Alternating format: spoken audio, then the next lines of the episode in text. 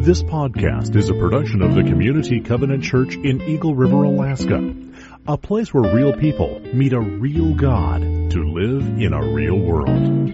For more information, visit our website at www.communitycovenant.net. The scripture reading for today is from Mark 1 verses 9 through 15. At that time, Jesus came from Nazareth in Galilee and was baptized by John in the Jordan. As Jesus was coming up out of the water, he saw heaven being torn open and the Spirit descending on him like a dove. And a voice came from heaven, You are my Son, whom I love. With you I am well pleased. At once the Spirit sent him out into the desert, and he was in the desert forty days, being tempted by Satan. He was with the wild animals and angels attended him. After John was put in prison, Jesus went into Galilee, proclaiming the good news of God. The time has come, he said. The kingdom of God is near. Repent and believe the good news.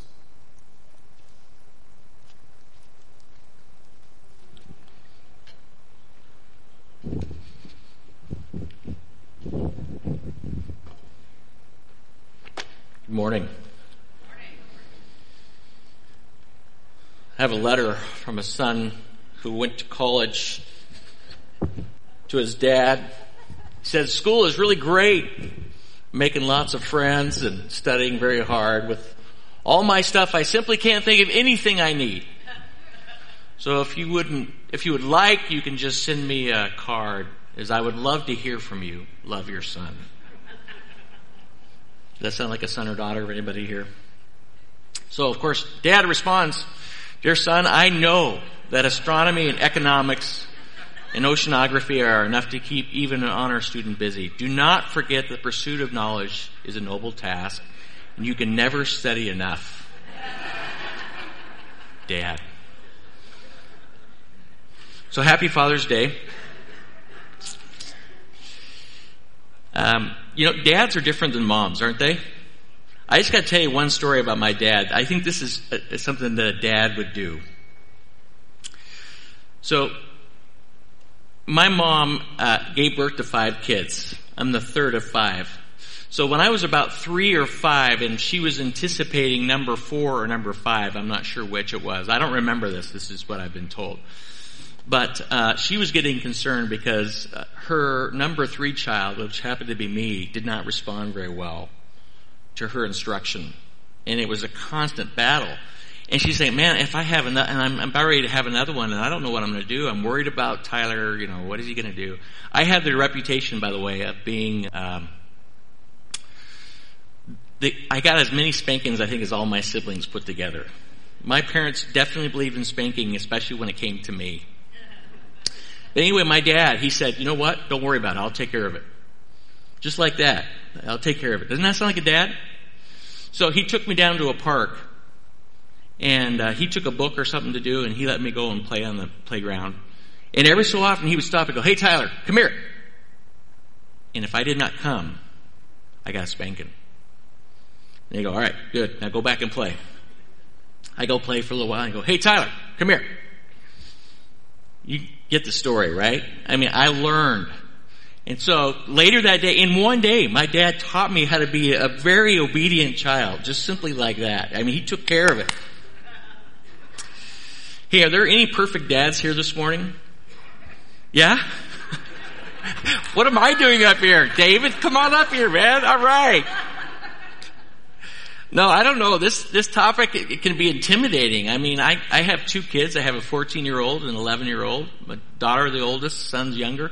I told them they couldn't come to church today because I don't want them calling me a hypocrite later, right? No. Doing the dad thing can be it can be a challenge. And uh, today, what I want to do is I want to elevate what it means to be a father, to be a dad, um, but in doing that, I'm not lowering what it means to be a mother. Okay, hear that? I want to speak to dads and to to to men in particular. But I have, I think, something for all of us. But in that process, I don't I don't want women to feel like I'm denigrating them. I'm, I want to lift up the role of dads. Is that a good thing? And uh, you know, Bill Hybels, he says, you know, when, when leaders do well, everybody wins. I want to say when dads do good, when dads do better, everybody wins, right? And, uh, you know, if dads wear the pants in the family, everybody know the mom's the one who picks out the pants. Is that right? I don't know. It has nothing to do with my message. I read that somewhere this week.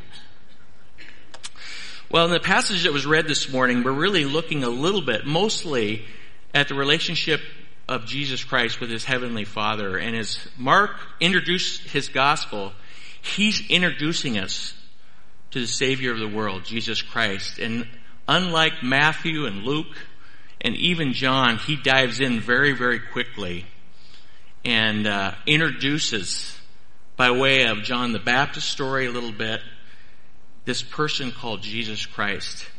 And in the midst of that, we're able to sort of look over Jesus' shoulder. I don't know if you picked it up, but in Mark's gospel, we get to witness what it is that Jesus saw, what Jesus experienced. What it said is, is at the time Jesus came from Nazareth in Galilee and was baptized by John in the Jordan. As Jesus was coming up out of the water, he saw heaven being torn open and the Spirit descending on him like a dove. See, he saw and a voice came from heaven. This is what he heard. You are my son whom I love. With you I'm well pleased. I want to make a couple observations as we come into this story. I think it's a challenge for me personally, and I think for most people, to keep always in balance this identity of Jesus Christ as we look to Him as Savior, as part of the Trinity as God, but also as 100% man. That's so important for us as we attempt to follow Jesus Christ, to model our lives after His Word and His way. But I think there's several clues in here that, not that we're supposed to disregard Him as Jesus Christ, Son of God, but we're definitely supposed to see Him as Son of Man. And here's a few clues I see. As you read this, there's people coming out from Jerusalem, from all over, and then here's this man coming from Nazareth. Nazareth is a very humble town. It's an out of the way, you know. And he, he comes to be baptized. And who is it that's getting baptized? It's a re- baptism of repentance. It's sinners. So Jesus comes to identify with humanity, is my contention. Baptism is one of the few words that comes into our English language not changed a whole lot from the Greek. The Greek is baptizo, or something very close to that, if I remember my Greek right. But what it means, uh, what what um, people who worked in textiles used to do, they would take raw fabric and they would baptize it into dye. And when they did that, so let's say they had a real uh, bright blue that they wanted to pick up in the dye, when they dip that, now suddenly it's a blue piece of cloth. It becomes permanently identified. And so in this gathering of humanity that's coming, who have come out to say, but my life isn't right, Jesus is coming to stand with them. Because in our uh, theology of Christ, we know that he didn't have sin he needed to confess. He didn't have some area of his life that he needed to straighten out, but he's coming to identify with humanity. So he comes from a humble place, he identifies with humanity, and then what happens right after that? Well, he goes, he goes into the wilderness to be tested.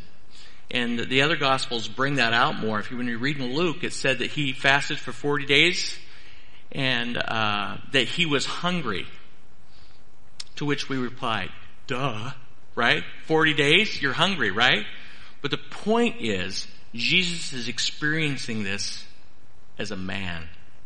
We have to be careful when we look to Christ that we worship Him as God, but identify that He completely identifies with us as a man, human, who's come to model for us what it means to live the words and the way of our God. So, and we read in James that God cannot tempt, nor is he ever tempted, and yet we see the man, Jesus Christ, who endures temptation testing in the desert. So in his frailty as a man, he has needs. He has to, he gets hungry. He gets tired. He gets frustrated. He experiences things and he has to rely on his heavenly father the same way that you and I do. He's 100% man at the same time 100% God. Now that, that's hard to wrap our brains around, but that's what scripture presents for us.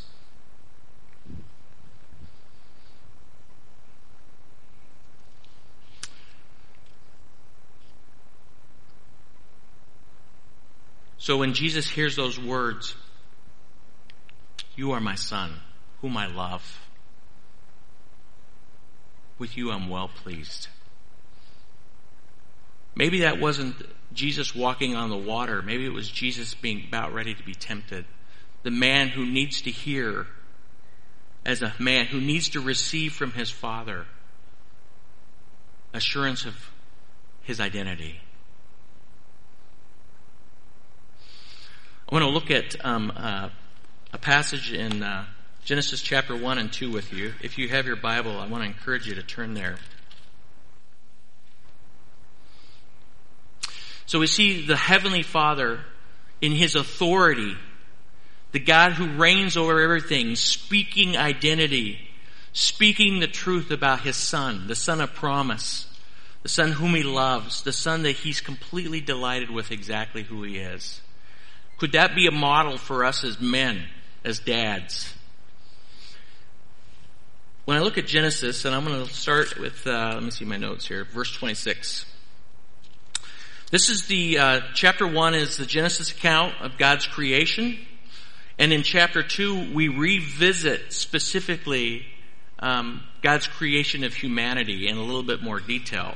But I'm going to pick up right now in verse 26 of chapter 1. It says, Then God said, Let us make man in our image, in our likeness, and let them rule over the fish of the sea and the birds of the air, over the livestock, over all the earth, and over all the creatures that move along the ground.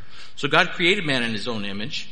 In the image of God, he created him. Male and female, he created them. So real quickly, a couple things men and women together created in the image of God to be God's image bearers together. Okay? And I'm not going to go into all that what that means to be in God's image, to be made in God's image, but in this context right here, we can pick up certainly an important critical part of it. Um, reading back there in, I'm going to start back in 26 again. Then God said, "Let us make man in our image, in our likeness, and let them rule over the fish of the sea and the birds of the air, over the livestock, over all the earth, and all the creatures that move along the ground. The, one of the ways that we reflect being made in God's image is He allows us as agents of His authority and power in the world. And it mentions the creative world and everything about it, which would I would include the uh, spiritual things. It includes community things. It doesn't just include gardening and my pet dog. You know what I'm saying? The God, in making us in His image, gave us an opportunity to express that image through our power and authority we exert in the world around us. You see that? That's one of the ways that men and women were both created in the image of God as his agents, allowing the rule and the reign of God to become fleshed out in creation. So now let's jump down in chapter 2. And in chapter 2, we get the story of how Adam and Eve were created a little bit more specifically. And if you're familiar with the story, Adam's created first, and I'm going to pick it up in verse 19. It says, Now the Lord, this is chapter 2, verse 19, now the Lord God had formed out of the ground all the beasts of the field and all the birds of the air. He brought them to the man to see what he would name them. And whatever the man called each living creature, that was its name. So the man gave names to all the livestock, the birds of the air, and all the beasts of the field. So, here's God allowing man to exercise that power and authority by bringing the creatures before him, allow him to call out, to name what it is about them. See, I don't think it was that God, you know, like we might do with our kids and say, well, let's let Junior, our three year old, name the cat. I'm going to name it Fifi. Oh, isn't that cute? Fifi. You know, I don't think Adam just named the bunny Fluffy and the bear Teddy and whatever. You know what I mean? I think that Adam was exercising that power, that image of God to be allow the rule and authority of God to work through him as he named the animals. As he observed what it was about their nature and their character that he brought out and, and that somehow that name is almost like a branding. It says something about the nature of that animal. And as we continue to read, it says that, but for Adam no suitable helper was found. So the Lord God caused the man to fall into a deep sleep, and while he was sleeping, he took one of the man's ribs and closed up the place with flesh. Then the Lord God made a woman from the rib he had taken out of the man, and he brought her to the man. The man said, This is now bone of my bones and flesh of my flesh. She shall be called woman, for she was taken out of man. Do you see what just happened there? where God, through the man, he notices what her character and nature is. She's like me. She's one like me, made in the image of God, and I'm going to name her woman. Now, is there any relationship to this and to fathering and to how God has wired men to call forth the nature the identity from our children, from people that we have influence in. It's interesting as you, as you look over the Bible and see how men were very involved in naming their kids, blessing their kids, helping to instill that identity, who they were, how they fit into community, how they fit into God's plan all of us, men and women, we exercise as God's created beings, made in His image, we exercise our authority and rule around us for good or for evil. Could it be that God has a role that He has for fathers in helping to call out and we see that, we see that back in Mark when we go back there.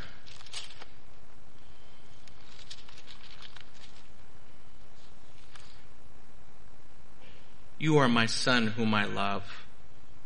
With you I am well pleased. I have some statistics to show you that I found.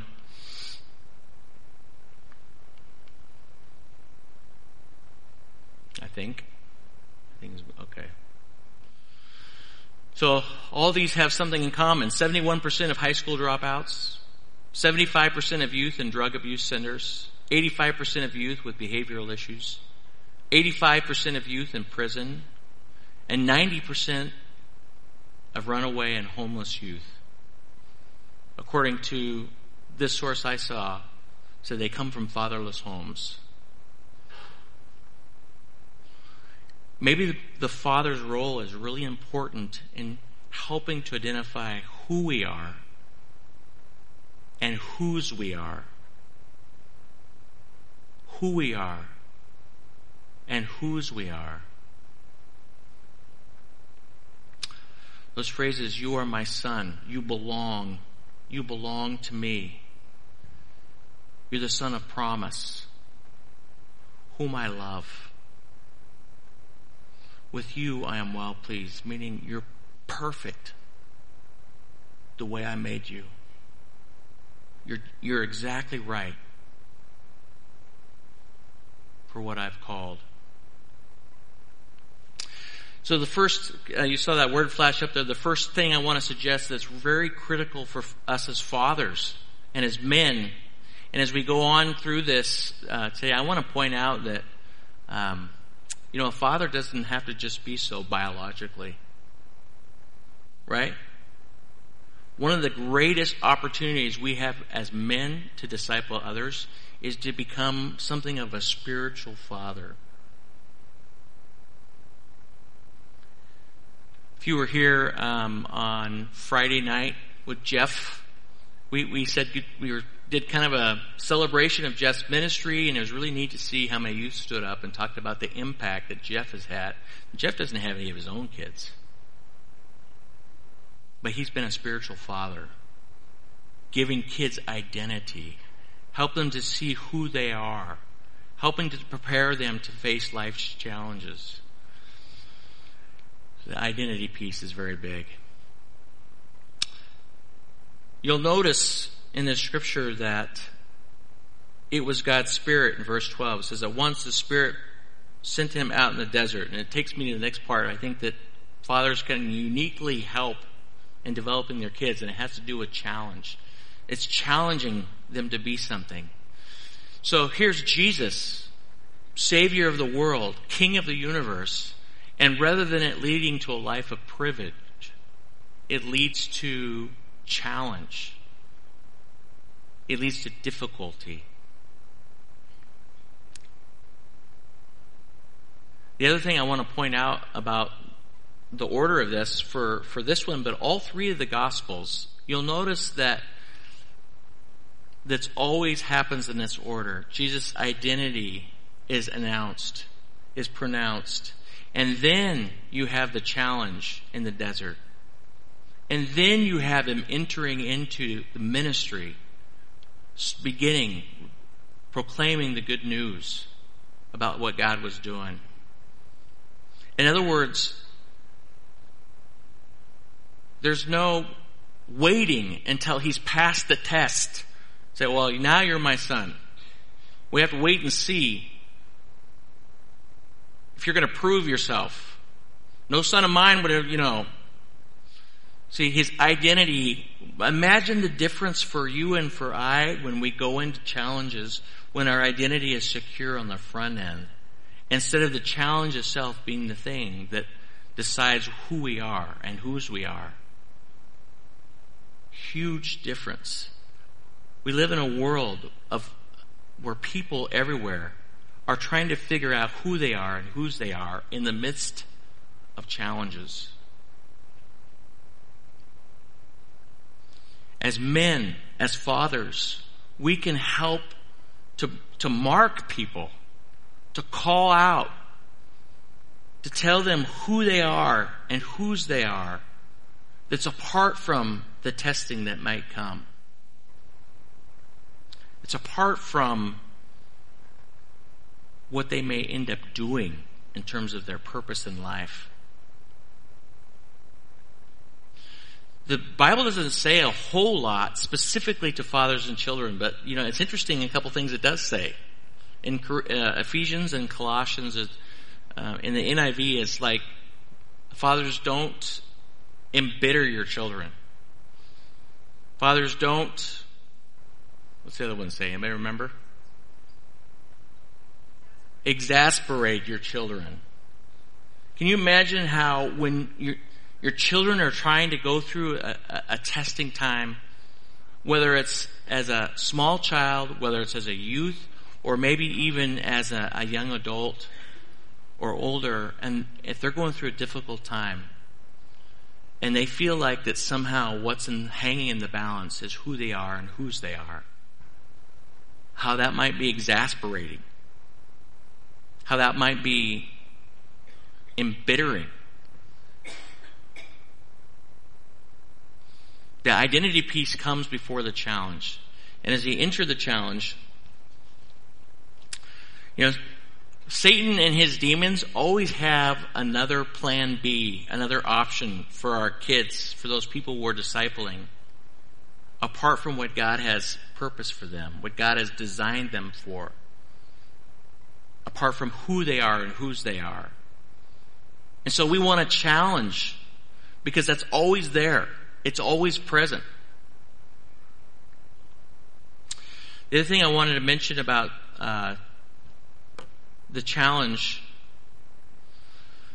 is, uh, and this is a bit of semantics, and I think I heard Todd, I think I heard you talk about this recently. The difference between success and significance. It's it's semantics in a way, but I want to use those two words, success and significance, to illustrate that you know the values that we see in the world around us is about having the right education, having the right job, having all the opportunities and privileges that life has to offer all the freedom.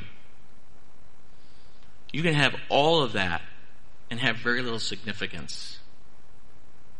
Where we want to challenge our kids is to ask us, who has God made you to be? What unique role does God have for you? To live into that where they're going to find joy, where they're going to find purpose. You know, when you look around the world, the people who have success, whether it's the entertainment industry, whether it's, you know, top of their field or something, these are not necessarily happy, joyful, purpose filled people who have good relationships. We want to challenge our kids to live into the significance that God has for them. And not just success as the world defines it.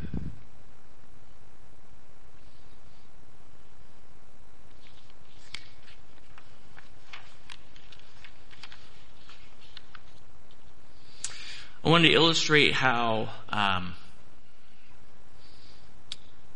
you can be a spiritual father of someone. And we have examples of that in Scripture. You know, Paul didn't have any kids of his own. And yet you see him being a spiritual father to churches and to individuals. And, and the big one is uh, Timothy. And in both of his letters, right at the very beginning, he, there's just this warmth this is Paul, an apostle of Christ Jesus by the command of God our Savior and of Christ Jesus our hope. To Timothy, my true son in the faith. You hear that? My son. And as you read through the letter, I start writing down all the instruction. Man, you think your dad nags you. I mean, Timothy, eh, Paul gives Timothy its instruction after instruction after instruction. But in the midst of that, he reminds him who he is. He reminds him of God's call in his life the prophecy that was spoken over him, how God has designed him, where God has taken him, where God is going to take him. But the challenge in the midst of that, so he reminds him of his identity. He reminds him that you're my son in the faith. And then he challenges him and the words get, you know, I charge you in the sight of God and Christ Jesus and the elect angels to keep these instructions without partiality and to do nothing out of favoritism. I mean, he challenges him to step up. I'm going to try this with my kids when I get, want to get them to do the dishes or something. I charge you. And no. Same thing in uh, 2 Timothy. This is how it starts. Paul, an apostle of Christ Jesus by the will of God, in keeping with the promise of life that is in Christ Jesus, to Timothy, my dear son. More instruction, more challenge, a challenge in 2 Timothy. In the presence of God and with Christ Jesus, who will judge the living and the dead, and in view of his appearing and his kingdom, I give you this charge. You hear that? Challenging them. Live into what God has created you to be, what God has created you to do.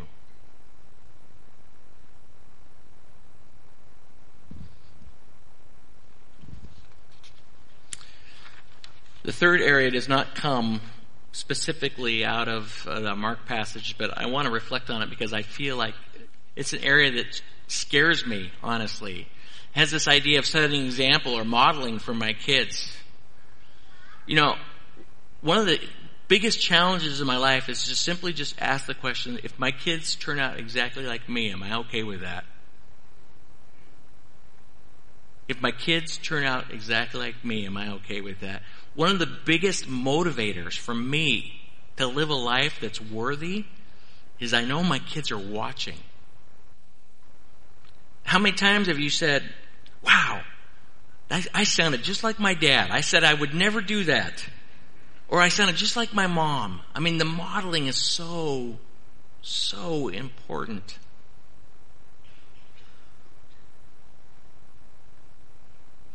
I have an opportunity to, sh- to, to say to my kids, watch me, not just how I cut a board with a skill saw, not just how I fix the toilet.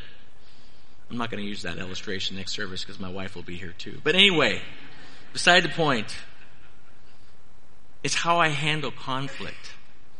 It's how I spend my time. It's what I value. It's how I treat my wife. Speaks so loudly. You know, even Jesus, this is kind of interesting. Jesus, you know, he's having conflict with somebody because they said, well, you're, I mean, they think that Jesus' agenda and God's agenda are two different things. So what does Jesus say? Jesus gave them this answer. Very truly, I tell you, the Son can do nothing by himself. He can only do what he sees his Father doing. Because whatever the Father does, the Son also does. For the Father loves the Son and shows him all he does. Isn't that a beautiful thing? How did Jesus know what to do? He looked to his Father. What his Father thought was important, what his Father where his father was working in the world and he just joined in. How did Jesus make the, the decision? Early in his ministry, he, he goes into a town and, and he heals a few people and pretty soon people are coming out of the woodwork.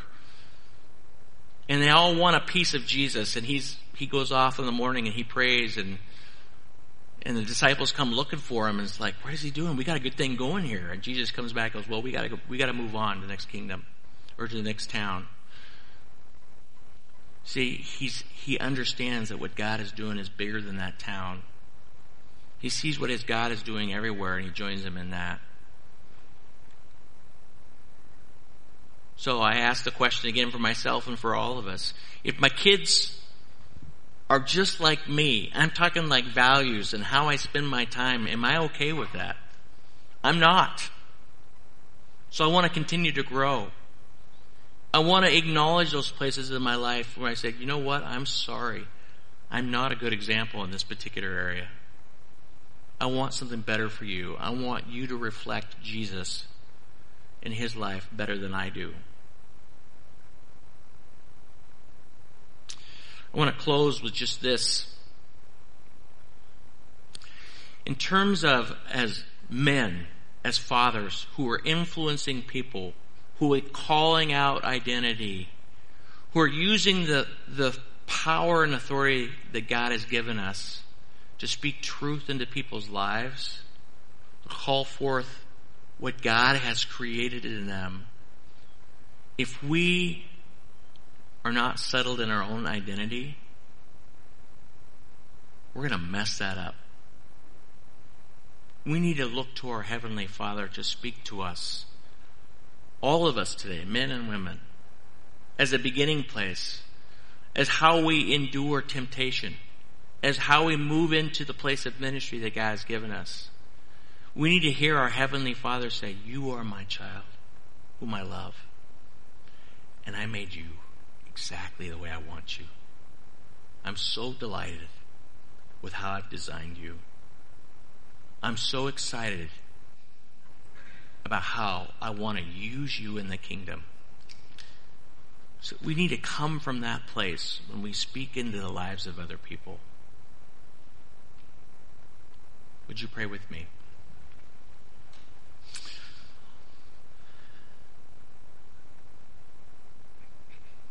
Lord Jesus, just as you heard from your heavenly Father